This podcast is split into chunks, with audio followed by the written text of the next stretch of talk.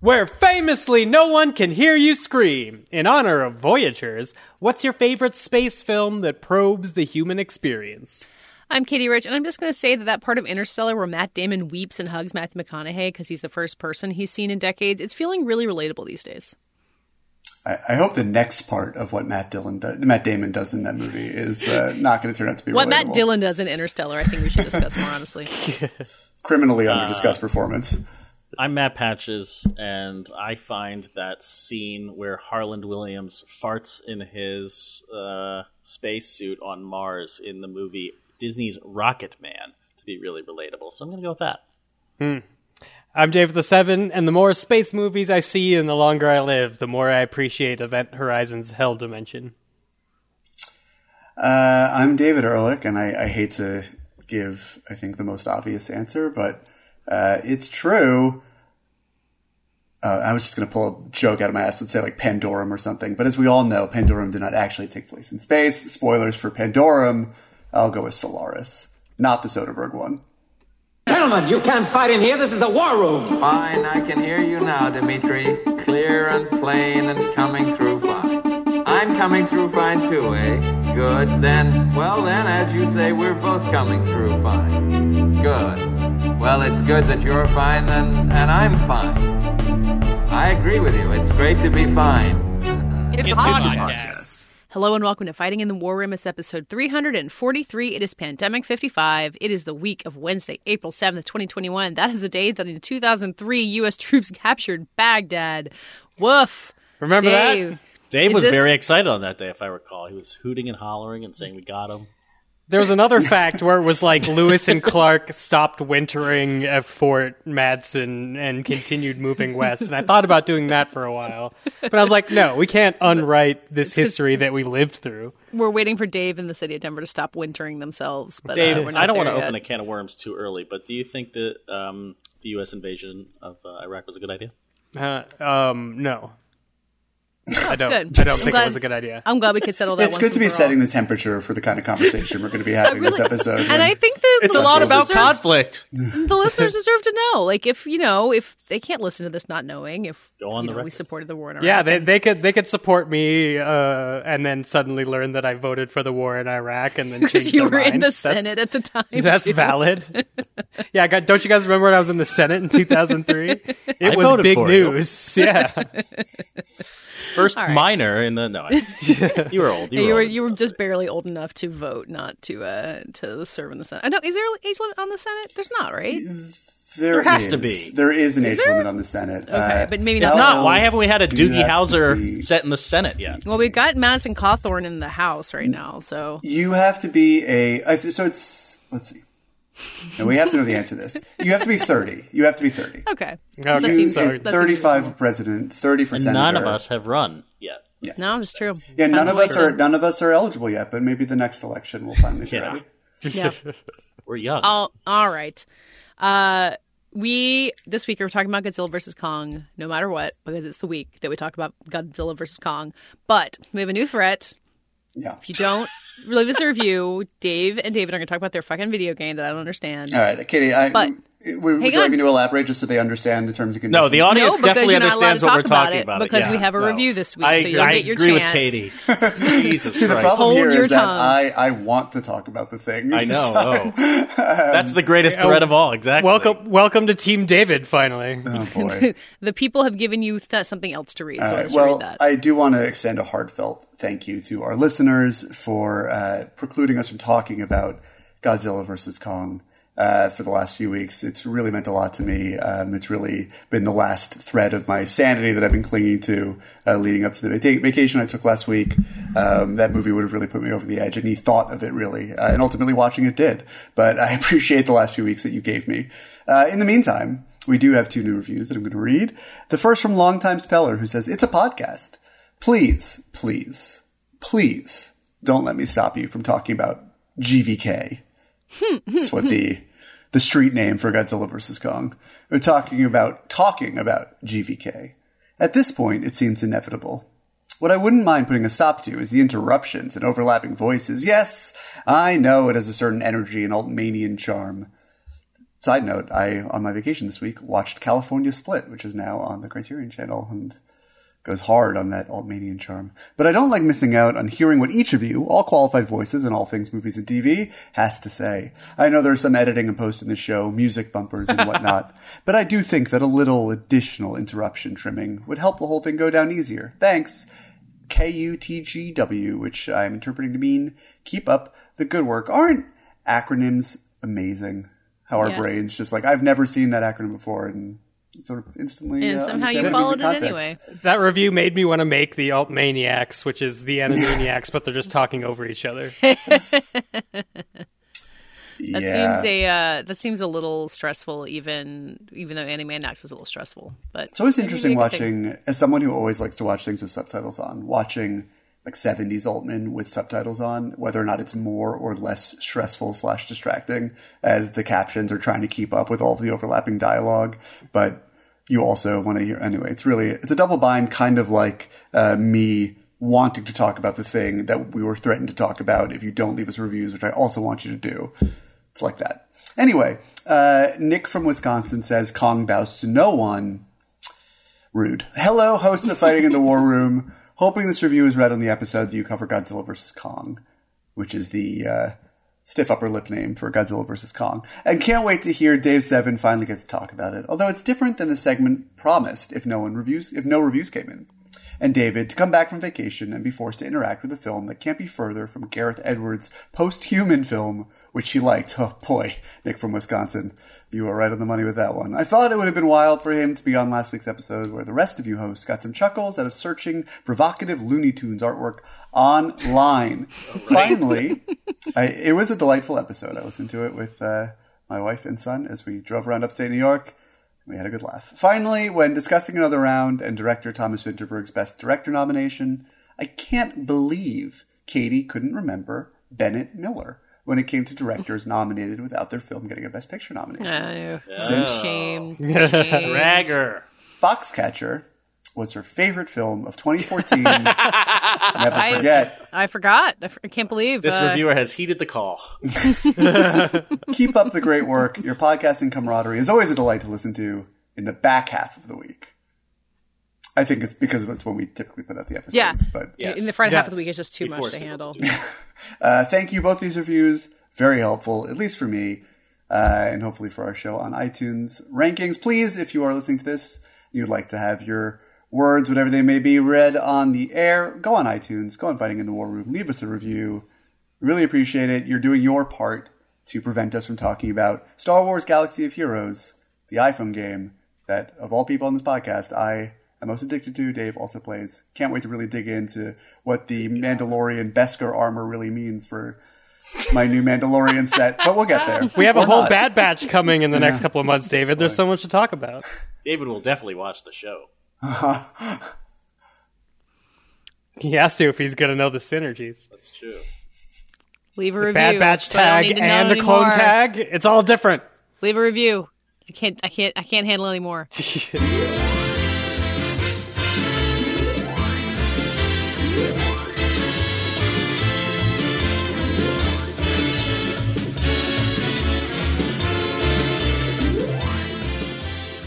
Guys, it's we're still in a pandemic. Uh, vaccines, they're getting out there. Uh, but that doesn't mean that they're uh, easy to get a hold of necessarily for everybody. And uh, for instance, me, who's very low risk, I have to sign on a, to a website every day to see if I get an appointment. We're all getting there. We're slowly getting to the end of the pandemic. Godzilla vs. Kong, for instance, is making hundreds of millions of dollars in theaters, apparently, worldwide. So there's signs on the horizon. But we're still all being responsible. We're still indoors. We're still making use of our time, and everybody's work, I guess, is going to slowly transition in different ways because we all have crazy jobs. It's time for another pandemic check in. What's been keeping you sane since the last time we talked? I'm going to start this week with a newly unfrazzled David Ehrlich who got to take some vacation time, pull his head together, He'll never Uh, be frazzled again. Exactly. Uh, what's what's been keeping you uh, on this side of sanity? Yeah, David? from from nine a.m. to nine o seven a.m. this morning, I was really flying high, and then uh, and then everything fell apart, and it was like I never left. Well, the reason that we decided to have another pandemic check-in was to pull you behind the curtain for a second, uh, specifically because I wanted to talk about what a balm B A L M reality television has been for me over the last thirteen months. Not that I did not partake from time to time before, not that I was not already fully on board the below deck sailing crew. But uh, over this last week, on vacation of all things, it really crystallized how much I have turned to reality TV as a life raft.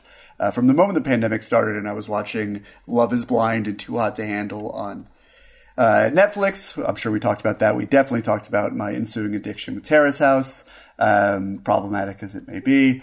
Um, and uh, the show anyway. But the uh, and then you know I continue every Monday night without fail from the moment this pandemic started. There's been a new episode of Below Deck, uh, and it's been invaluable. I've recently gotten into Summer House. Check your tone, bro. Hashtag Loverboy Life. I hear it Wait, below like deck Summer House or just no, the generic no. Summer, Bravo Summer House. Summer House is a different show, unrelated Okay, to yeah. Below Deck. Also on That's the one with like people from Southern Charm on it, right? no. Um, well, I Some I of them are that- on. wi- I know that they're doing a winter house with some of the Southern Charm people because my uh, my brother who lives in Vermont has seen them. I, I sort of came into the Summer House midstream, uh, like season three of, of five that they're currently on. I don't know if there was any cross pollination before that with other shows, but no, this is just a group of friends who would always go out to the, the Hamptons in this house that they rent and have all sorts of drama every weekend over the summer. And now, as we also seen on the Below Deck's most recent season of Sailing Yacht, uh, now that they can't leave the house because of the pandemic and are just cooped up there all summer long, lest they have to re-quarantine, it's all that much more of a hothouse makes for great TV. Um, but uh, and then this week when I was on vacation, the house where I was staying had like fake cable. It had Pluto TV masquerading as cable, so it's all internet TV. None of it is streaming Hell live. They're all- yeah. They're all, like Wow. fake, they're all like fake channels that are that like in theory could that have Dare been you call the Price is So- Right channel a fake channel? But like the in theory, it, it was cool. They have all these channels that are devoted to particular shows. If you want to watch twenty four seven of Nick Cannon's Wild and Out, you know. Godspeed, but the house where we were staying, the selection of channels that they had were were not great. But one of them was like old MTV reality shows, and so I watched um, the entire first season of The Real World that was you know set in New York, the, The New original York- season, wow. uh, which of course uh, fed me into watching right now the right. I, I watched also the first couple episodes of the um, reunion show, which is a really interesting concept. At first, I was really confused as to why they would choose a bunch of 50 year olds to reboot the real world um, for the streaming era, uh, not realizing that the real world had actually continued on Facebook Watch for the last couple years um, in seasons that I assume no one really watched. I think like the Las Vegas one where things were really. Really horny was the last one that I. I mean, things got like I just remember that season being like hormonal overdrive, and the show kind of collapsed under the weight of its own. Um, Wait, the one from like when we were in college, or like yeah, with Trishelle. And, yeah, like uh, that was yeah. so long ago. The show's know, gone on for so long since then. I know. I'm just saying that's when I kind of was like, all right, like other reality TV had sort of lapped it. But um, it felt like I had sort of come full circle on the reality TV of it all, watching that original season of The Real World, which is really fascinating. And it's, you know, especially interesting. And I'm sure this was part of the thinking of bringing it back on Paramount Plus, how so many of the conversations they're having now, not that they were new then and not that they've ever gone out of style or, or you know, have not been relevant, but um, the the cyclical nature of the way that people come to these things. I mean, the, the way they talk about race in that first season and class, and um, it's obviously in a slightly different tenure. In some respects, Kevin has been you know on on this uh, score for a very long time. Um, I'm sure all of you know exactly who I'm referring to when I say Kevin, um, but uh, you know because everyone just watched the Real World season one uh, with me. But um, yeah, no, it's uh, so reality TV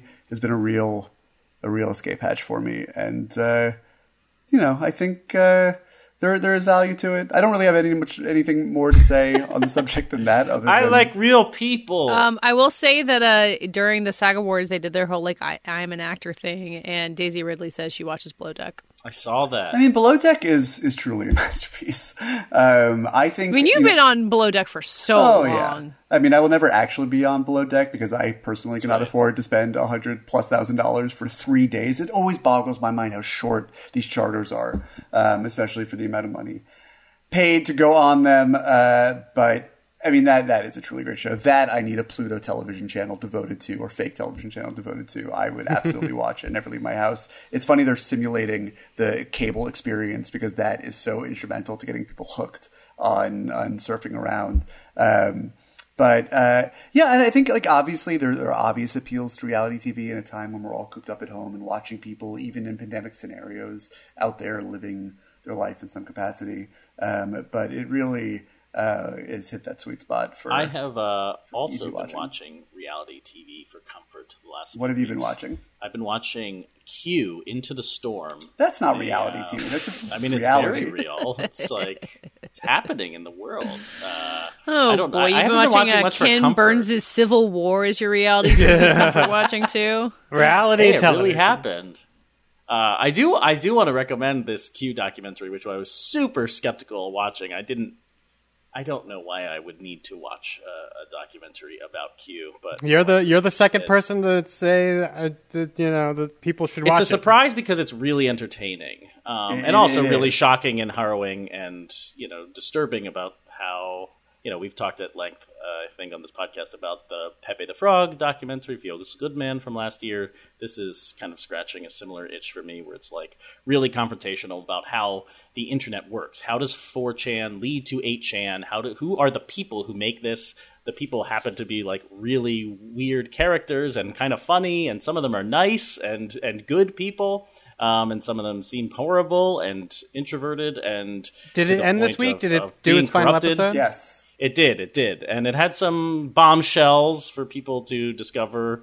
Uh, Well, they a lot of the- news outlets are, are reporting on it, even though the ending is also like being disputed by those people. And Well, it seems a little Patches, let me ask you this. Yeah. Let me ask you this because you know, none of the, the so-called bombshells in the last episode of the series felt that way to me because all of the same accusations, suspicions, and the conclusions have, have well, yeah, and uh, by you know, reply all has been ill-fated, but the one of their one of their best episodes was a deep dive into Q, and they arrived at very similar conclusions as this HBO show does. I mean, does that add credence to it? Do you think if they both these both in, independent investigations that obviously had the same witnesses, the same characters, but I they mean, arrived at the same place? But I think what this documentary does, I, I did not listen to the Reply All episodes on Q, to be fair.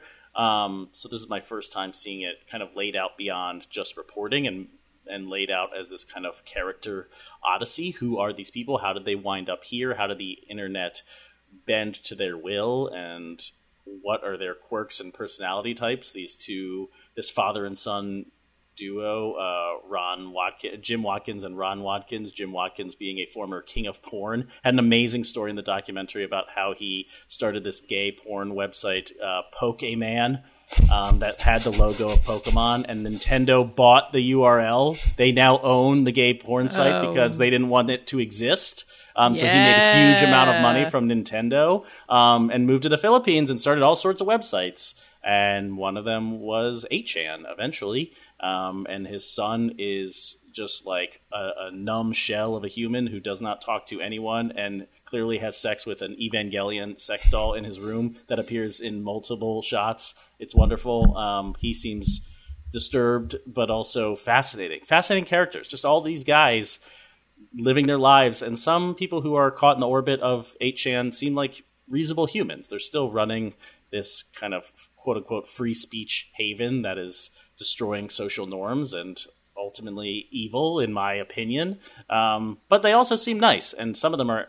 They accidentally stumbled into this thing because they needed friends, and um, they could not make human connections, whether it was because of physical disabilities in some cases or, or mental challenges they needed to overcome. So they turned to the internet to make friends, and it's gone horribly, horribly wrong um, in so many ways. And the Q of it all, uh, you know, there's a lot of people interviewed in the documentary who are hardcore Q believers. And again, some of them seem kind of normal. Some of them are people who voted for Obama and then turned to Q and voted for Trump.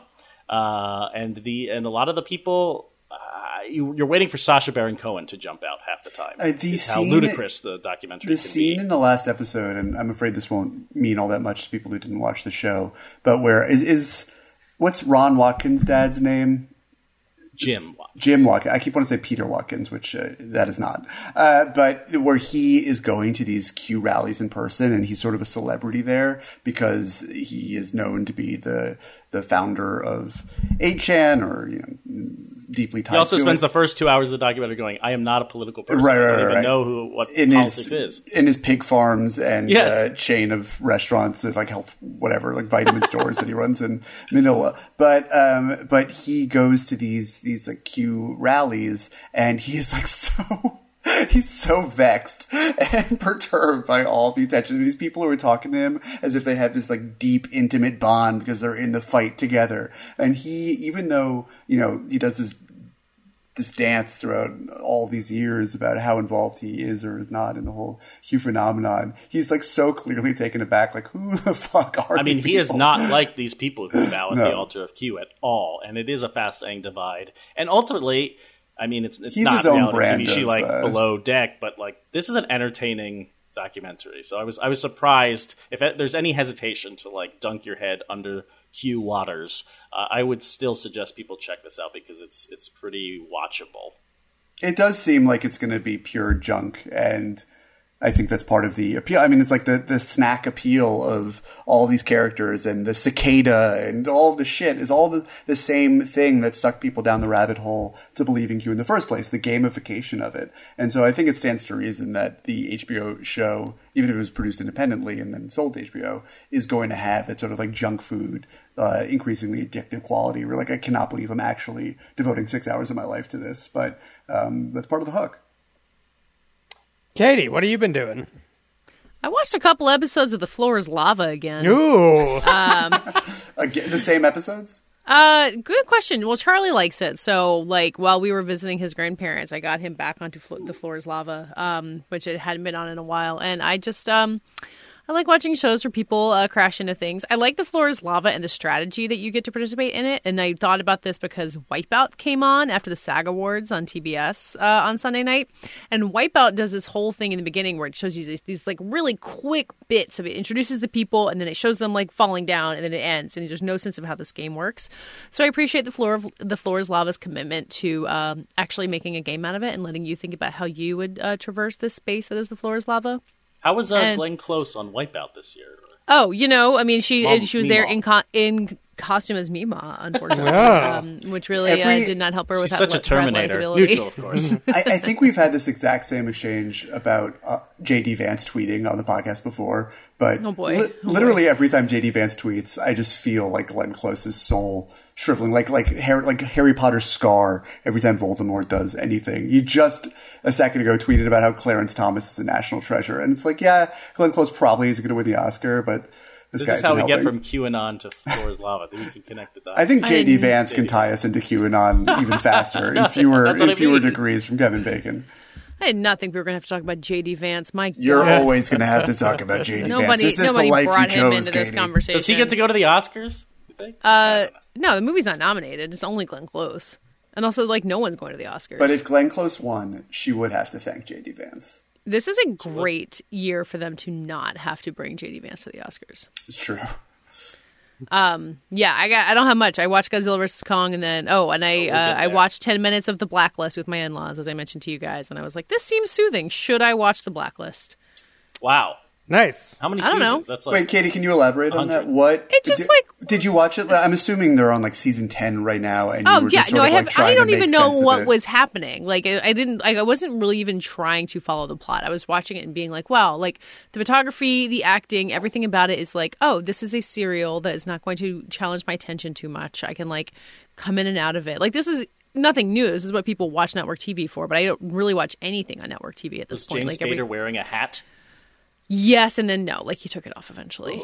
Um, Which I just know, I think there's fine. an intrinsic appeal to, and this goes back to the below deck thing of knowing that there's more, that it's there for you in a way. I find myself a lot more Hmm. inclined to watch things if, like, the hardest things for me to watch these days are the the first season of something that has yet to be greenlit for a second, or there's only two seasons. Like, I I would love to sink into something like ER right now. Um, you know, I've already seen the first nine seasons Was of it- that, but you know what I mean. Yeah, didn't you watch all of ER? No, we watched the first nine seasons, and you know the dip that we were warned about well in advance, uh, and that you know the first nine seasons or eight, really the first like seven seasons are so good that you're like, I how could that be? How could How the show drop in it get? quality? And then the dip hits so fast and so hard that Elise and I just like weren't quite able so far to claw our way out of it. But maybe one day we know it. You know, we're told that it gets a little bit better again towards the end, but try. Uh, yeah, no, the idea of just like having something,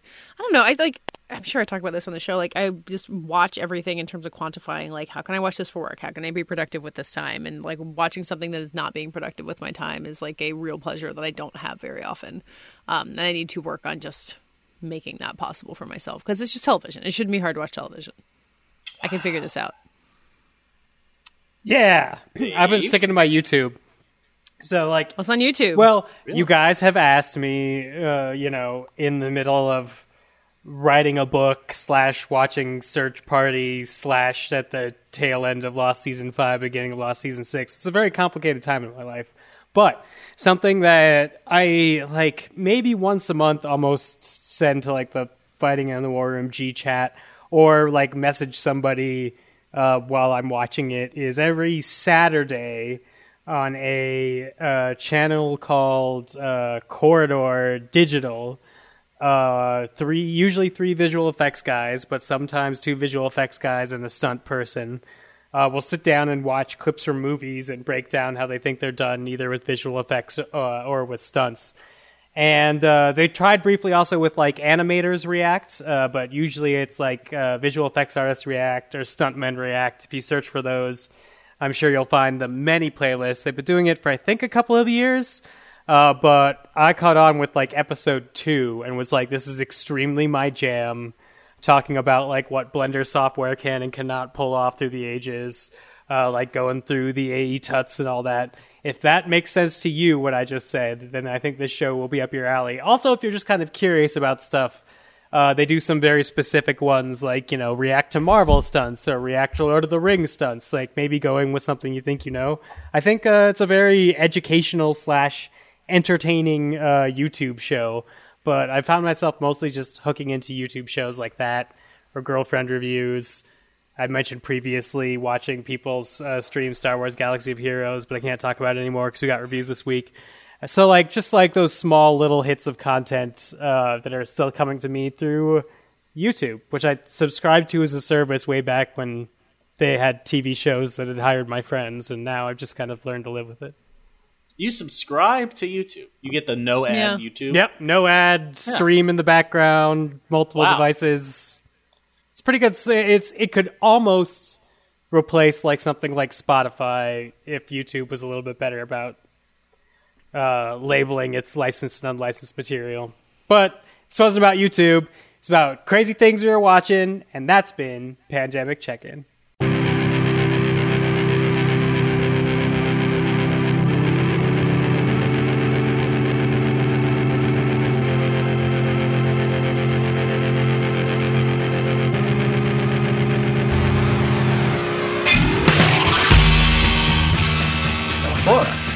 So the flip side of the reality TV coin is that uh, my my attention, uh, which has always been something that I've struggled with, is has really been pretty weak. Um, and books have been a real victim of that. Uh, you know, there's also the having a kid of it all, which doesn't help, especially because the kid that I happen to have loves almost nothing more than uh, taking any book that I'm reading and ripping the dust cover off and throwing it somewhere as hard as he can, and then smacking the whatever. Children are a menace. I don't know why we have them, but uh, the anyway, um, I have tried and failed to read so many books over this pandemic, um, and finally a breakthrough. Uh, I had I was in a bookstore. I was in my, my local Greenlight bookstore here in Brooklyn before my vacation, and I uh, in, in what I think is one of the pure uses of Twitter, tweeted into the bookstore, like, someone help me pick a book right now, a newish book that I can grab off the shelf right in front of me. And uh, I got a lot of really wonderful recommendations, but the one that I kept coming back to from people that I trusted was The Vanishing Half by Brit Bennett. Oh uh, my God, David, that's the book that I read. Did I read it because you read it?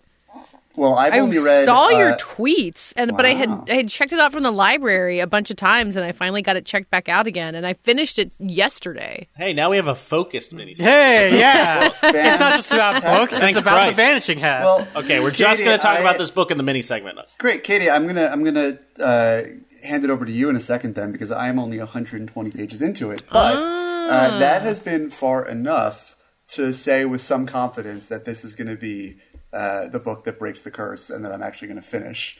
Um, yeah, you can do it. I, I bailed on some things that uh, I would be ashamed to admit uh, here um, that I just really didn't have the patience for. Um, but The Vanishing Half, which is a story about two light skinned black girls, twins, in a town where essentially over you know, hundreds of years, um, 100 and, you know, not maybe that's too long given the history of the Over States, time. but Over over time, time. over over several generations has really um, bred themselves lighter and lighter deliberately um, and looked askance at, at darker skin colors. And uh, this is sort of what this town is known for. It's an outlier in, I believe the town is in. Um, Louisiana. uh, Louisiana, thank you. And uh, there are these two twins, and they disappear at the start of the novel, but it is not a mystery as to what happened to them, uh, even though people uh, are eh, prone to think of it as such. Um, we know from the narration that the girls were simply running away, that they one of them uh, is a little bit more rash and impulsive and artsy, and the other is more studied and quiet and composed. Um, but together, you know, they one pushing, the other pulling, they run away and their lives sort of fragment from there with one of them eventually moving west to pass as white and marry a white man um, and the other has a child with a very dark skinned black man and their child ends up being uh, as you know as dark as he is, and she brings him back to uh, her hometown, and there's a lot of uh, animus there. Um, and the, the story, at least where I'm at it already, is already switching perspectives, and a lot of characters are introduced um, that you suddenly adopt their perspective, uh, and you know the writing is just so crystalline and poignant. It reminds me a lot, not in subject matter necessarily, but just in terms of the uh, the detail and the density and how evocative it is of the sentences of someone like Jennifer Egan, uh, wrote um, Visit from the Goon Squad, Manhattan Beach. Um, there's just that kind of potency to, to the sentences. Uh, and it, it's, I obviously can't speak to the full thrust of the story in the way that Katie can when I turn the mic to her in a sec, but uh, it's really just been um, a really enthralling read so far, and that and the Mike Nichols book by Mark Harris have been really all I've been able to make headway in, and I can't wait to read the rest. Katie, give me a vague hint as to what I'm getting into. Yeah, I really want to read the Mike Nichols book too. Also, um, but no, I like I finished is one of those books, and a book that happens to me a lot, where I'll start reading something and I'll be like, all right, I'm reading a book. I'm going to try to make myself do this because books are things that grown up people read, and then eventually I like hit a point where I'm flying through it. And this one I had on my Kindle app on my phone, and I couldn't get it on my actual Kindle, which was really annoying. Except then. I had it available to me anytime that like my kids were doing something else that didn't require my attention where I could read five pages, which is such like for me such a great way to read a book where you just like steal a couple of seconds in the world of this.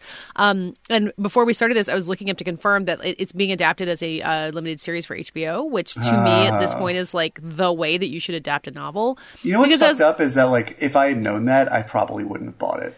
Wow, see because- your snobbery uh, has It's been not. overcome. It's not snobbery. It, this is something you should be able to relate to. It's just that we, as parents, and I only have one of these things, uh, have so little time. Like every every unit of time, there's so much weight behind it to, to Yeah, what you choose yeah. to do with it. No, that's what I was And talking about before. I know that if I can digest the story in another form, um, then I may as well wait for it. And now, of course, I, That is I that's crazy talk. maybe yeah, it is. th- I- no. Well, and what I, was going to say, I certainly that- don't regret reading the book so far. I'm happy with this decision. I'm just saying, unfortunately, for better or worse, maybe for You're worse, talking like a Marvel fan. I wouldn't DC have bought fan. it. Like I must consume plot. I must know all things. no, I'm, I'm uh, I, I, I can see how that it would come off that way, and it's a sad reality of being a parent and not having a lot of time on my hands. But it is what it is. Oh, tell me, The, tell like- me about what is it like to be a parent? The thing that I was hard. thinking as I was reading the book is what David was saying about how it switches perspectives, how you meet a character and then two paragraphs later it jumps into that person's point of view. And it does that so seamlessly over and over again. And it kind of like forces you to empathize with people and see things through people's point of view that like I think novels are equipped to do in a way that movies are definitely not to like jump perspectives. It's really hard to do that. Limited series can to some extent, but not that I, like you know Jeremy O. Harris is one of the people who's working on the HBO series. Like Issa Rae's production company is behind it. It's got really huge talent behind it, but it made me just grateful to read books and to get inside someone's head and to have so much access to somebody and david when you finish it we can talk about like whether or not the you know the way that like characters will like be in it and then like disappear for 300 pages like how that can work in a limited series format like how a story like that can be adapted Well, and Um, to Patch's point, you know, I'm sure that the HBO show, especially with that pedigree behind it, will will be good. Um, at least one could hope. But I I wouldn't know how much I was missing just from the the beauty of the, the writing and how evocative Yeah. it is. I mean, I I certainly don't regret having uh, read through it all the same.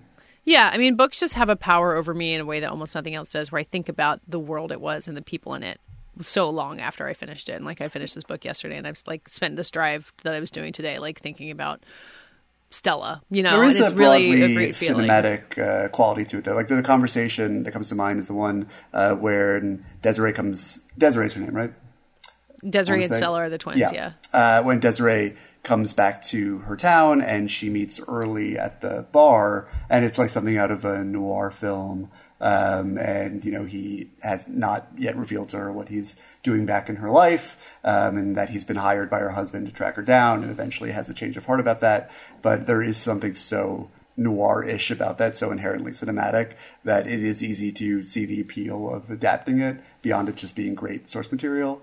Um, but uh, it's it's also worth reading Va- the Vanishing Half. Read the Vanishing Half. I mean, it's a mo- it's a book that like it seems like everyone in the world has read. And if you are if you are inclined to be snobby and think that if something I don't know if it was in Reese's book club, but it has that vibe about it. Well, it's the Um, sticker. it's. I thought it was a sticker. It's actually not a sticker at all. It is part of the book jacket itself. Uh, it says it's a GMA book club pick. Good Morning America, the bastion of literary taste in this country, unassailable. Says All I wanna say is don't let that stop you. Don't let that stop you. Um, but how can you read something on a Kindle, let alone your phone? I had to read Antkind on my on my iPad, and it- you know what it's great for? It's when you are sitting around and you're going to pick up your phone and open fucking Twitter, you read Yeah. a book instead. I wish I had that kind of discipline. This is why like playing games on my phone even. Well, anyway, that's a whole different conversation. But it's like I, is. it's like That I, there are other things I need to be doing on my phone. Anyway, Vanishing Half, great book. Reading, Read it's a not book. just for kids. Everyone should read a book. If everybody who listens to this podcast reads eight books in the next month, go to your local Pizza Hut and get a pizza.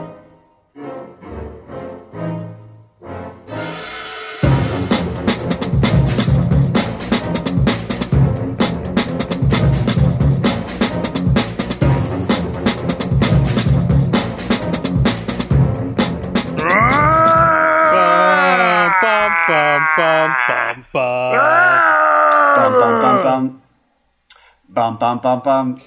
So, we let David go on vacation and he watched some reality TV and we came back and he's like, let's talk about reality TV. We're like, great, David. And he's David read part of a book and he's like, let's talk about a book. And we're like, absolutely, David. so now it's time to talk about Godzilla vs. Kong, which Hell yeah. broke David Based on a novel by uh, according to Twitter, broke David Ehrlich and his promises earlier on this podcast. but instead, for those of you who uh, haven't been waiting for this week, as if it was some sort of cut by some director named Zach, it's the fourth movie in Legendary's Monsterverse, the one they've been building to. They made a Godzilla movie with Gareth Edwards directing. It did pretty well. They decided to make they a called their shot. You got to admit. They did. Well, they called their shot because uh, Toho in July gets They're the like, rights back. You only have this many years Exactly. to make these movies. Toho gets the If rights they get back. the rights back and they won't be able to make Oh, yeah, more this of is these the after end July. of the monster. Yeah, this is the end of the Monsterverse. there are no more movies after this. I wow. don't think. Because Toho's like, uh, we're taking Godzilla back. So unless Kong is a huge franchise, What does Toho plan to do? Do, do we know? Yeah, they, they want to they want to make a Godzilla MonsterVerse of their own, uh, rebooting the Shin Godzilla verse into a film where it's like Rodan will have some movies, Mothra will have some movies, Godzilla will have some movies, Yeah. and then they'll have the the smash up movies. So As they I just don't want to share with Warner Brothers. Is that the deal? Yes, no, the legendary licensed it and they lost it now. As I hope listeners of our show know by now, Shin Godzilla fucking rules. Masterpiece. And this all sounds like a great development as far as I'm concerned. Well, I don't think the future Japanese Godzilla movies will be going in the Shin Godzilla direction. Would be my I can't wait for the Ultraman movie that was just delayed. the Shin Ultraman. Yeah, Shin Ultraman. Just put Shin before anything. It's gonna. Rule. I mean, they might still do that Shinbei. for like marketing purposes, but I don't think we're going to see the Shin Godzilla monster. Not important because what is important is this is the fourth movie in the MonsterVerse after Godzilla, Kong Skull Island, Godzilla King of the Monsters, and now Adam Wingard's Godzilla versus Kong. It is uh, under two hours, unlike King of the Monsters, uh, but uh, it does feature two different monsters, uh, like King of the Monsters. So could be argued that it features three. Three. Could be argued that it features four. I mean, and there are of course Adam the Wingard the hollow, fourth monster? the Hollow Earth monster. the real monster was us. Yeah, yeah. there are of course the Hollow Earth monsters, which might just be creatures. Uh, so I, I guess, as a way of entering talking about this movie, uh, it's real dumb, but I think in like uh, a very What's it about, tolerable Dave? way. Oh, they need to get Kong to the Hollow Earth to find a energy source that they could use to power Mecha Godzilla, and Godzilla's running around Yes. trying to stop them from building Mecha Godzilla because he senses they've Yes. used the skulls of King Ghidorah from which they have. Godzilla King of the Monsters, and he knows it's going to go bad, and it does go bad. And really, if everybody would have just listened to Godzilla, things would have been fine. But Wait, don't uh, hang on. Is Rebecca Hall trying? to... Aren't they trying to get Kong to excuse Hollow. Earth for a Excuse me, totally Katie. different reason? The Kong Well- Whisperer, please. yeah, excuse me. They want to bring Kong to Hollow Earth to get him away from everything because he can't stay in his holodeck Yeah. anymore. yeah, So they they're not trying to get in there. So wait, are they? Is the bad guy secretly making them do that? I missed that part. yeah. So the bad guy goes Yes. to uh, uh, Skarsgård and is like, "We need the energy source in the Hollow Earth."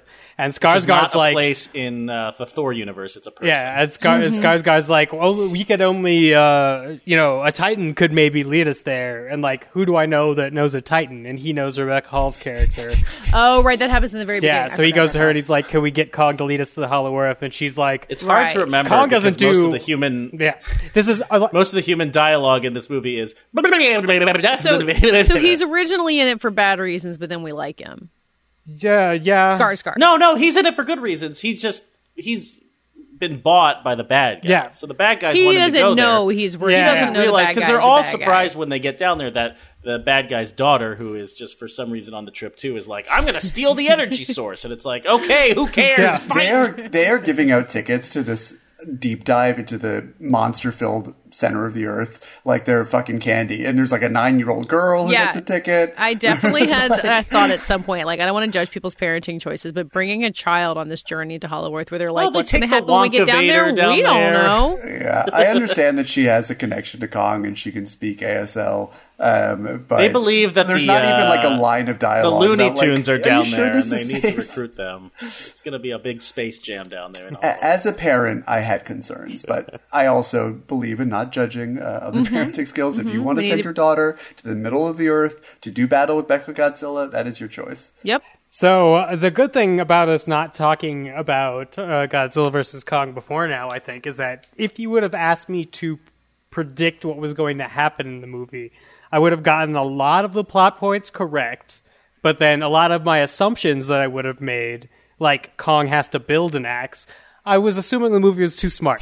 Kong just finds the axe, and not only Hey. not only does he find Is the this axe, anyone's axe? not, not only does he find the axe that looks like it's been like made and some sort of ancient axe made out of like bone and a Godzilla spike, but it's been made specifically in the shape to the key to unlock the Godzilla Ouroboros. That's right. That is the power source. So none of it makes It's a sense. dongle. Yeah. none of none of it makes sense. Uh, but I have seen this movie now at this point three times. Uh, why? Why, Dave? That, why? thank you, Dave. No, Dave is on the right side of this. the the first time I watched it because it was the day it came out, and I'm like, here we fucking go, Godzilla versus Kong. Uh, laughed to myself the whole way through. Watched it as intended on an iPad Pro with earpods in. Like great, Sure, sure, sure. um, uh, because I didn't want to like pollute the entire house in the middle of the afternoon with Godzilla versus Kong. You know, it was my own personal experience. I saved that for uh, Saturday when I simultaneously watched it with a whole bunch of my friends. We all were on the same Zoom call watching Godzilla versus Kong, and then Java watched Godzilla versus Kong on our like TV that's like right here. You can't see me gesturing, but imagine on the podcast we're all in the same room. So I passively watched it like a third time, and each time it's like if you just kind of know when to duck in. I think it's it's really fun. There was a time when we got off sync uh, uh, during our Zoom call, and one of our friends is like, "Oh yeah, just tell us what happened, um, and you know we'll catch up with you guys." And we're all like, "No, you need to watch this 90 seconds because it's like Kong finds some floating rocks and then he pushes one and then he jumps and then gravity inverts and it turns out the rock he was facing was like a hand, like a Da Vinci hand.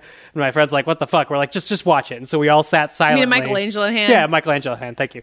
We were all silently uh, watching him and his wife watch it over Zoom. And at the end, he's like, "I understand why I needed to see that for myself."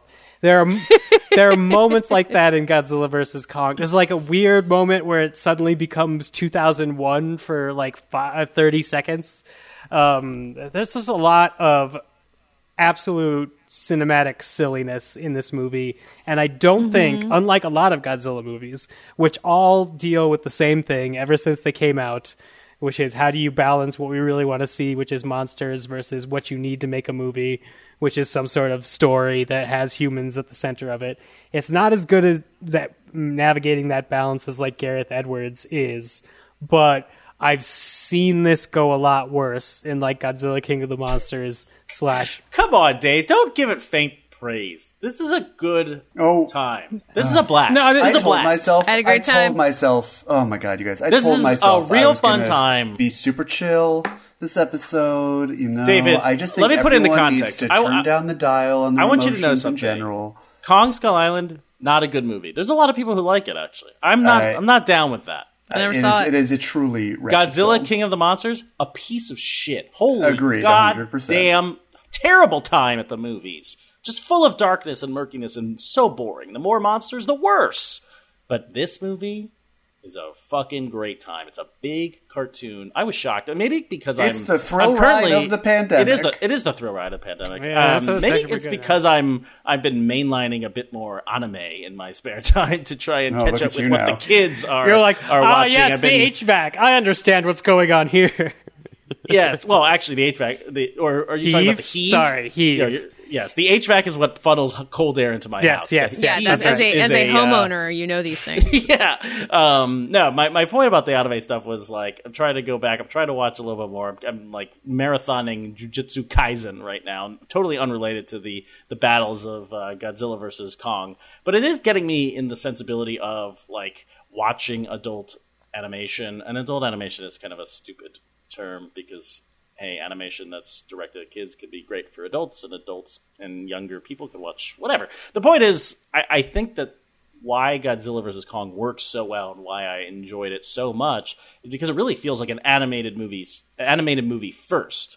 Um, it really feels like they're taking the animation seriously. They're taking the characters, the animated characters, seriously, and the battles are, are choreographed. They're considered. I think there's great filmmaking in these big Titanic moments, more so than any of these other MonsterVerse movies. Except, I mean, I as you know, David, I also love Gareth Edwards' Godzilla 2014 totally different kind of movie, and I enjoyed it for different reasons. It's painterly, whereas this one is bomba- truly bombastic. Like it's the good kind of Saturday morning cartoon, 150 million dollar I- blockbuster entertainment. I appreciate that you like them both, and, and you know, despite their differences, and it is, as you say, a markedly different kind of movie. Um, and I think it, it certainly didn't help in my mind, as is often the case when Hollywood swindles me into loving one of their blockbusters. You know, every once and so often there is a truly graceful Hollywood blockbuster. There's the 2014 Godzilla. There's Fury Road. There's The Last Jedi. Uh, and I always pay the price for what comes next. Maybe with the exception being Fury Road because we have yet to see that sequel and I have high hopes. But um, you know, the Rise of Skywalker and the King of All Monsters and Skull Island, and now this. Uh, yes, this is a very different kind of movie. Um, I will say I will always have fond memories. I remember just before I saw Godzilla, driving down to Katie Rich's wedding with Dave, and I think Mike and Kate, Kate Erbland had seen it, and it was going to be the first movie I saw after her wedding. I remember those innocent times and how rewarded Wow. my, my hopes were. The Rangers were in the playoffs against the Penguins. They came I back and remember won that seeing series. uh, the second Andrew Garfield Spider Man right before my wedding. Tough. Tough for not a good omen. Um, but uh, yeah, I mean, and that and that movie definitely spoke my language, and it resonated with my feeling that, and there are definitely exceptions to this, uh, that in a monster movie, the monster should be on screen no more than fifteen to twenty percent of the film's running time. Um, that is not a hard and fast rule, but generally, as to my taste, holds true. You got your Cloverfield, your 2014 Godzilla. Even Shin, I mean, Shin Godzilla is on there a little bit, but they balance it out with focus on the bureaucracy of it all, um, and the original Godzilla, of course. But uh, I, I mean, obviously, I was setting myself up for uh, for disappointment with this one. Um, you know, it's been a running bit on this podcast. I was not particularly excited for it.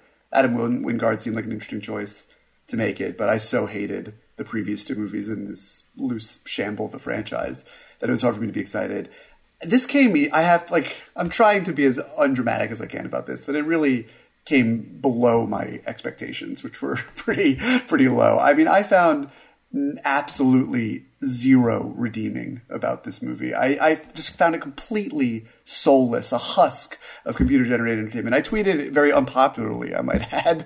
Um, like people are jumping You ship know. from my my Twitter feed like uh, Godzilla is cruising towards our fleet, but uh, that I I was just like, what what has happened to movies? And that wasn't because this is a movie about a nuclear dinosaur fighting a giant ape. Uh, there are movies about both those things that I happen to enjoy very much.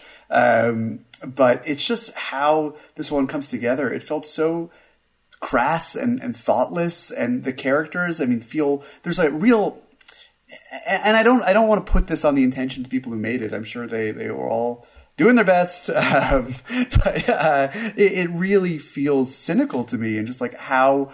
Uh, much of ciphers these characters are the Millie Bobby Brown character, even Brian Tyree Henry, who's an actor I love, being the comedic relief. It all feels so canned, you know, and and I I understand that people are talking about how the, the human characters here are only a means to an ends, but I disagree with that on principle. I think there's a real standard lowering going on, not only in terms of the writing, but also what Patches was talking about, about the, the direction of the, the fight sequences. I really just don't see it. I don't need everything to be the majesty that we saw in Gareth Edwards' take on this material, but um, I, you know, even compared to you know your new your new favorite hobby, anime patches. You think about the Evangelion like fights that a lot of these kaiju battles uh, remind me of. There, there's just no sense of of weight or danger, or and it's bec- it, partially because there's no attachment to any of these characters. Um, I just Yes, you would need know, many episodes of something to do that. well, you don't because in the 2014 Godzilla, I mean, and that got a lot of flack The for characters human characters, don't matter. but they were real enough just because the movie invested that time for me to understand why they were where they were and for it to have some sort of We're gonna have to narrative to tape on that impetus. I'm gonna say this as I feel like you're as bullshitting. somebody that has watched all the Godzilla movies. That trick works maybe twice in a century, where you're like, these are boring characters, but you know what? We're gonna focus on them, and then Godzilla's gonna be like the cap to our thematic point. That's that's a very specific type of monster story. Like it, the the Showa Godzilla films had like three or four Oh, before all of a sudden they're Sorry, like, I just heard you say the Showa Godzilla films, which took my mind to a very different place. But I meant the Showa era mean. of Godzilla films. Yes, yes, yes. uh, the from like the 50s through the late 70s. Like maybe got four films in before they were doing like aliens and you know Mecha Godzilla was in a Godzilla suit and like the apes like were fish aliens. Like it all went off the rails. But there's something about the man in the suit of it that, excu- I mean, it's not just the kitsch of it; it's the, the real sort of handcrafted feeling. And I think a large part of this is just my aversion to the computer-generated quality of it all, where all I think that's right. Like I think you're that watching a explains cutscene. your take exactly. Um, I mean- and the like, man in suit stuff is not superior. It's ju- just because it is old and just because it is scrappy. I, I, I don't buy that. Those movies are bad. But I think, a lot like, of those the- movies are bad. a lot of those movies are definitely bad. Don't I don't disagree at all. But I think the limitation on them, the inability to just do anything, allows them to make choices that I find rewarding. And in something like this, where the sky is the limit, you can go to the center of the earth, and you can have Godzilla. Katie, you know- explain to David why having lots of choices is the best thing that. Wait, before before. Katie does that, can I just read one thing really quickly from I was just looking at the Wikipedia page And the, just the, the mismatch between the quotes that Adam Wingard has given and my experience watching the movie, I think explain a lot. He says, and this is you know from an interview in 2017 so he's not beholden to this but i really want you to take these characters seriously i want you to be emotionally invested not just in the human characters but actually in the monsters it's a massive monster brawl movie blah blah blah yeah i mean none of that comes through it all feels like the characters are Totally disagree. I, am like Um, rooting for Kong. says- I'm, I'm watching says- Kong get beat up. I want him to rise up and, and maybe win. maybe this changed along the way but he says i do want there to be a winner the original film was very fun but you feel a little let down that the movie doesn't take a definitive there is a winner. Yeah, Who Godzilla was the wins. winner Godzilla. WB's accountants Godzilla No, wins. Oh, come Godzilla on. wins. He's the king of the Godzilla monsters. He wins. gets it. He gets Kong to submit. The whole thing You're full of happens. shit. Katie, like literally step in here. stands on King Kong's like chest. We have to and- rise He up should have against broken David King and Kong's lets neck. him go. Kong is a dweeb and he sucks and he No, changes Kong- shape a Oh my thousand God. times in this movie. Kong Stop. Godzilla rules. He's rules. Okay, like and the stop, heart rules. stop. soul of the whole David, thing. let David, Katie did you see the part of the movie where like it's sunset and they're out in the ocean and like it's very like well lit and you can see everything that's going on and um, Godzilla and King Kong fight like in the middle of the ocean? Did you see that part? I did. Fucking it rules. was It's pretty very cool. boring. It was very it boring. was awesome. It was My- lit like it was. Speaking of Michelangelo references, that's the second one in this uh, Lit. Yeah, review. take that, segment. It like looks Two like the Michelangelo Sistine Chapel. It And looks then, like, like the Godzilla Sistine splits Chapel. a fucking Air Force uh, uh, aircraft carrier in half, and then he jumps out of the ocean. It was It's so cool fun. stuff. It's animation. I- and It's then like they why fight we like again in Ratatouille. Hong Kong, and it's all lit by neon, and it looks awesome. And then um, I didn't like it in Pacific Rim, and I certainly didn't like it. well, it you here. have an aversion to 3D Yeah, CG animation. Pacific End Rim of story. was so- But I you're mean, never gonna thing- like this. I, let me. I want to be clear, like the parts with Di- Brian Tyree Henry and like Bobby Brown, like Brian Tyree Henry, great. The whole thing, I couldn't. I actually like when they're talking about podcasting. Oh my god! I Yeah, feel, no, the parts where felt they're talking so about bad. podcasting are important. when you but like you know the material is constrictive when someone as talented as Brian Tyree Henry is just dying out there. I mean, like Come it's like how how do you waste that much time? You talent? know who's I good in this really movie? don't. Rebecca Julie- Hall. You know who's Julian good in this movie? Dennison, who's funny and everything, is just Alexander you know, flub after who's flub funny after and flub. everything. He's been in like three movies. What are you talking? Are you talking about Deadpool two when you talk? and you Even praise he Julian manages to squeak out a few smiles for me in Deadpool 2, but it has a lifetime of goodwill from A Hunt for the Wilderpeople. Yes, of course. Ky- what Ky- does Kyle Chandler even know he's in this movie? I No, doubt it. because he's Kyle- barely in the movie. That's not a that's not a criticism. I mean, yeah, Demián Bichir Kyle- is a nothing of a villain. No, Demián Demián Bichir is Bichir great is in really funny. movie. He's really funny. super duper fun. Alexander Where, like, Skarsgård Mechagodzilla is about to sneak up behind is him and rip his head He's standing right behind lost me, isn't he? Of a career. I love that. God. Okay, David, let Katie go off on all the good things this movie. Just make a list, Katie. I don't Bring know. it. I guess Bring like. I, mean, I like the parts where the monsters fight, and I like I tuned sister- out. Are there any other Michelangelo Let the- masterworks that you would woman like to Uh, yeah, no. There, there's the, there's the scene where Mechagodzilla is like standing in repose and he looks like David, like Yeah, yeah, carved out of marble. oh, I think we had all know what part I'm too. talking yeah, about. Yeah, Um, no, I, like I tuned out thoroughly. I folded a pile of laundry in it. Like I feel like I'm not responding to it the way that like I'm supposed to as a person talking about it in a podcast. But I enjoyed it so much watching it at home. It made me wish I was seeing it at a theater and maybe like tuning out to whisper to people, but like still enjoying it. Like I don't know what to do about the whole like post-human blockbuster thing left over from Godzilla versus this because I also found the human characters boring. But like the fact that I didn't care about it, I feel like is more of the point than like whether or not it's intentionally they're intentionally boring. I think the characters of this movie are pretty good, and maybe as good or better than the 2014 Godzilla, where I didn't care about the characters of that movie. You're just I'm trying sorry. to hurt the me first. now. No, the first act of that movie, the characters stumble like Bryan Cranston. I'm not falling registering. for this. but I actually like Rebecca Hall, and I like the girl who plays her kind of surrogate daughter, Shun Oguri, um, playing the kind of telepathic can communicate with Kong. Uh, All I girl. ask on this podcast can is I that you refer one to Rebecca thing Hall as before the Kong Godzilla comes with his Whisperer? radioactive That's breath all I and just want. shooting it all over the That's place? all I want. Jesus. Just call her by her proper name. Um, I, I I like their interactions. I like when she's out talking to Kong on the boat in the rain and having that moment. I like when they're down in Hollow Earth, her Hollow Earth, being like, "Holy shit! Like, look at all this stuff. It really We're all does. in Hollow Earth now. It does work. It does work when you when they are the proxy for like gasping and and standing in awe of these titans. I actually think the way it's constructed is using the humans in the right way, not the commentary way of the old Godzilla, the first Godzilla movie, or Shin Godzilla, but it's using humans effectively. I saw a lot of discourse uh, after the movie came out that's like, let's just get rid of the humans completely. And I don't understand that at all. Like, what would you do in a movie that has no human interaction. Um, like no human element. It do- that doesn't make sense. The to me human at side all. of this movie was doomed as soon as they cut Zhang Ziyi from the final from the final cut.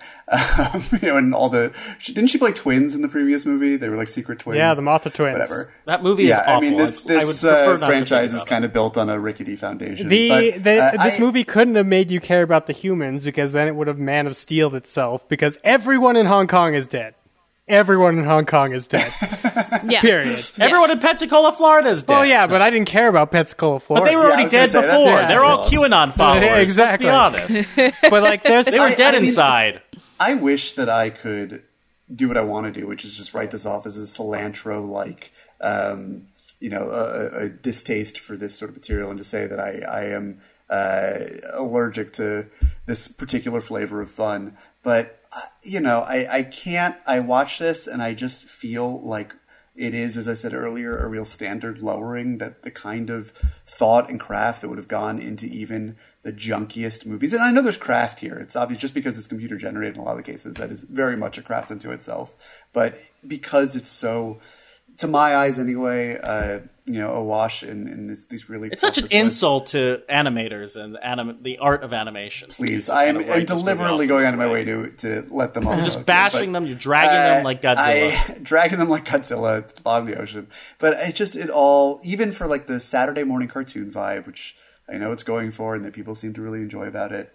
Um, it doesn't need to be as deadly serious as the Gareth Edwards take for me to enjoy it. But uh, I mean, just look at like Robert Rodriguez's most recent film with Pedro Pascal, "Superheroes Are Us" or whatever it was called. Like I, I honestly can't remember. It came out on Christmas Day. I reviewed it. It's on Netflix. It's Oh, We Can way Be cheesier than this. We can be heroes. It's delightful. Um, like I, it's not the the tone of the material that's putting me off. Um, it's just that it all just felt so boring and and and like the way that they cut between the human characters, the way they introduced Millie Bobby Brown and Brian Tyree Henry subplot just felt like you know corporate group uh, writers room thinking 101 and it was just like ah, man Ah, like Dave. deeply wounding how how low Hollywood What was your favorite sank and scene how little movie? hope I have for them Let's wrap it up. What was your what move? What moment did you really enjoy? My favorite scene in the movie. This is great because we're all uh, on the exact same stream. So I have actually tweeted this, and then someone was like, "When does that happen?" And I was like, "Actually, uh, I, I we could have the time code." So I'm stalling. but what it is is um, Godzilla has been firing his atomic breath at Kong, and Kong has discarded his axe. And uh, Godzilla realizes that Kong's absolutely fucked. And Godzilla looks right down the barrel of the camera, and revealing why they had redesigned his mouth for this entire movie, he cracks a smile and does like a Bowser chuckle. It is like the greatest thing. It happens at one hour, twenty four minutes and twenty nine seconds Did you see to one hour, twenty four minutes Wingard and has thirty been talking seconds. about how Toho was restricting his ability to uh, let the monsters emote. He wanted them to be, as David put in, from his 2017 quote, intended to try and make the characters more emotional and and, and present as characters. And um, Toho, I guess, has really strict restrictions on like Godzilla is a god. Okay, he's not a mortal man who would uh, allow emotion to creep in. It's like, okay, now we can see the, the challenge of making these movies uh, through this license deal. This is this is going to be tough. I think Toho just needs to go make their Godzilla movies and be done with I it. like. I mean, they made Godzilla, you know, fly by his atomic breath and tucking his tail and do a little jig on another planet. So let let Godzilla laugh. It's fucking. Done. it's He great. has moves. Yeah. He has moves. I gotta say, I really, again, to speak to like the variety of set pieces in this movie and the variety of fun I had. Um, I, noticed the weirdest thing, and I talked to Wingard about it in an interview, and, and he confirmed like this was a thing. I couldn't believe it, which was during the Hong Kong fight, the HEAV ship is like going in and out of the monsters, which I thought was really cool, and it reminded me so much of those kind of like uh, Star Tours, or for me, it was Back to the Future, the ride, and Back to the Future ride you know, where you're going through. I think King Kong is even in that, or something is like. Oh no, It's a giant T-Rex in the molten center of the earth. Yeah, Tyrannosaurus Rex. Yes, Obviously, There's a King yes. Kong ride also at Universal Studios, which is not as spectacular, but yes, the I, the T Rex almost bites the DeLorean in that, and the HEAV Mm-hmm. kind of flies through Kong and does the exact same thing. And I had this like immediate sense memory. I was like, "This is Back to the Future the ride." Mentioned it to Wingard. He's like, "I absolutely love that." And I'm like, "I feel like this movie achieves that." I'm sitting at home feeling like I'm at Universal Studios, man. and I say that is an acceptable and and worthy art form. I I, would, that is I my hit the I hit of this. the pause button at 45 minutes, fully intending to stop. But for this podcast, for our listeners, who I hold dearly in my heart, I suffered through over hours the rest of this movie, but was so bored by then. I, Adam Wingard may just not be for me. I wish him nothing but the best. Uh, but his Death Note adaptation for Netflix was was really. Oh yeah, grim. Death Note was bad. Uh, That- Oh, that his, bad. his Blair Witch, I have actually Blair never Witch rules. seen. It's a great- Um, I- I, would I like really liked to it. see it was. I, I thought it was cool that they were making it under an alias and it was like a secret Blair Witch movie. Once the cat was out of the bag, less so. The guest. You know, I I, I like it for the movie that it's trying to be. Uh, Your next is fun. A horrible way to die is fun. I don't know, but I, and now he's doing a Thundercats movie supposedly. I think his blockbuster ambitions are not really in line with my blockbuster tastes, and that's Shocked. fine. We can both be out there in the world doing our thing. This movie was fucking painful for me, um, and surely at least one. That of our brings me more joy. I like it more now. I, I- you know what, I and I want you to have that joy, patches. I don't want to take that away from you. Uh, surely one of our listeners, maybe even two, if I'm if I'm reaching for the stars, feels the same way I do. But uh, You know, this I- is making me think, though, tough. David. Like the there is no quantifying what will be stupid joy for somebody. Like the fact that you have been Mm. singing the praises of Below Deck but couldn't get on board with Godzilla versus Kong it's not anyone's fault. It is not. it means that just, there's just no objective. Like there is, there are Yeah, ways to gauge the craft of a movie, but like whether or not you'll get on something's wavelength and how it is trying to entertain you is uh, is it's really true. hard to quantify. Where I raise my hackles is just because this comes at the expense of a different kind of blockbuster filmmaking that we're not getting as a result of it. There is a sort of fast food, uh, nothing but lights and colors that has really no real shape to the filmmaking, to my eyes anyway. Mm, I don't know if that's this true. flavor of blockbusters, the the rise of It's such the a Skywalker weird movie to attack kind on that level. Uh, cinematic digest that that you know, and I think the running time kind of speaks to this. Not that I wanted, you know, Go watch any Sony movie portions, of the last like but- five years. Go watch the Marvel movie. Like these are the movies you're uh, frustrated by, and somehow taking it out on Kong. No, but uh, like we just don't get. Whenever there is a blockbuster that is sort of speaking my language, Hollywood almost shits the bed and feels like they have to apologize for it because it took it made enough choices to rankle some part of the community or or made just a smidgen less. money Don't worry, a way that David. Go back the- to Twitter and hashtag restore the Ire Snyder cut, whatever you're campaigning for. Don't worry, you'll get your Suicide Squad. I, I can't wait for my Suicide Squad with the shark man who eats people and has a I'm, British I'm just, accent. I, I'm going to disagree a little bit. I think the mo- the the type of movie this is taking its place is, uh, Peter Jackson does the Kong and the girl on the boat scene in the rain, but for two and a half hours. Like I don't, I don't mind that this is replaced. That. I love that movie. I mean, that was But a I fine. That was have a fine I didn't use have for a it. problem with his with his King Kong. I mean, yes, it was as jacked up on CG as anything else, but because it it actually did put its time where its mouth is. I mean, it lived up to the empty promise of Adam Wingard's time where its quote. mouth is. You know, it, but it fulfilled Adam Wingard's empty words here, where it like actually did sing a song with those characters. It made you like them. I still remember from the one or two times I saw that movie vividly Kyle Chandler's character and Jamie Bell's character and what Andy Serkis was doing, God, um, that Kyle and Chandler's Naomi Watts movie. and all these people. And uh, yeah, I mean, is it a pale imitation of the original? Sure, but it's it's obviously a playful modern. Kyle Chandler has digital now started riff on two King Kong Yes, movies. yes. That's obscene. uh, it has And more two Godzilla going movies. than the 1976 version. Um, whatever. I, I just, I, I really, this felt like bottom of the barrel to me. Um, I am considerably more excited for uh, Mortal Kombat. Oh, I mean, if we original could get Mortal on, we could get on that too. That's fine. That's like Are- if you want to talk about if you want to talk Kombat? about Oh, good use of special effects with fight choreography is right up there. Get over here. With Not once does does I can't Godzilla wait to hear you defend Mortal Kombat King in the Kong wake and of say, this. "Get over here." Oh god, that's not his Please, I skill have, set. a, I have a Noob Saibot tattoo across my chest. Uh, my oh. So when you're standing in the mirror, it says uh, It says his name. that's Tobias right. Moon. Tobias Moon. I, my, the veins on my chest are, are have molded themselves to match the look of Raiden. It looks like a silhouette of Raiden. Wow. I'm all in uh, Mortal Kombat. Um, but uh, as far as HBO Max blockbusters at home go, um, but this is this is uh, the inaugural, the first nominee for my annual uh, Cherry Award for Worst Picture, uh, the, the, the Cherry Memorial Award. Unbelievable. Um, it's this, and unfortunately for this movie, its competition is Cherry, so it's it's going to be tough. Yeah, it's gonna be a tough win to eke out. Dave, Dave, what's the final word on Godzilla versus Kong? Uh, uh, all hail We the all king. walk into the sunset.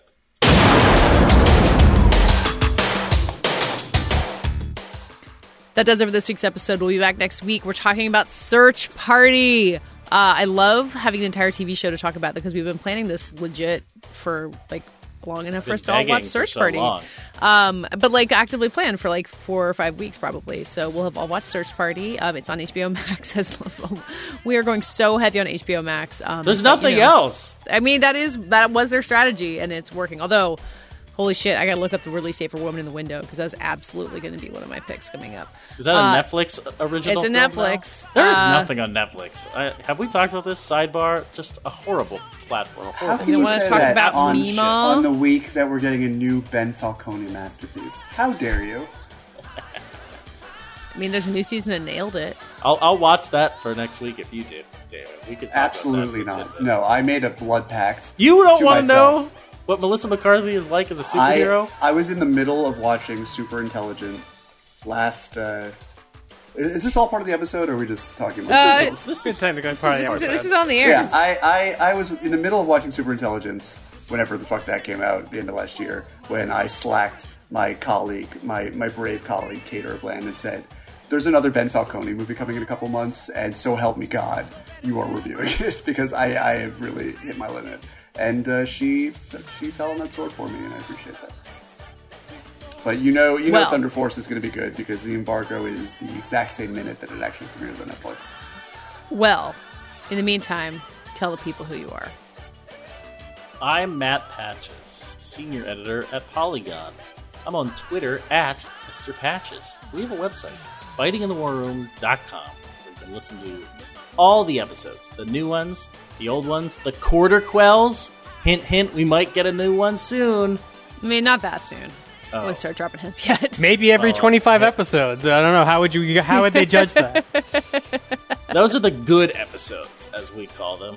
And uh, you can, yeah, they're, they're bigger, meatier episodes. If you're starting the podcast, maybe go back and listen to those. That's how they get to know us the best. And don't you want to form parasocial relationships with us? Listen to fightinginthewarroom.com. not my turn. No, it's me. God Uh, damn it. hi. uh, I, I'm David Ehrlich. I, I bow to many people. Um, and uh, you can find me on Twitter at David Ehrlich. More importantly, find all of us on iTunes at Fighting in the War Room. Uh, leave us a review on iTunes. We'll read it on the show. It's great fun. It helps the show. Gets us to know you a little bit better. You to know us. Uh, all paving the way for what I hope is another uh, live call-in episode soon. I had so much fun doing that. Uh, go on iTunes. And I'm Dave Gonzalez. You can follow me on Twitter at DA7E, or you can listen to me on the Storm, a Lost rewatch podcast. where We're watching Lost. We're almost to the conclusion of season five, which is an episode called The Incident, which, if you watch Lost, very important episode. Come on over.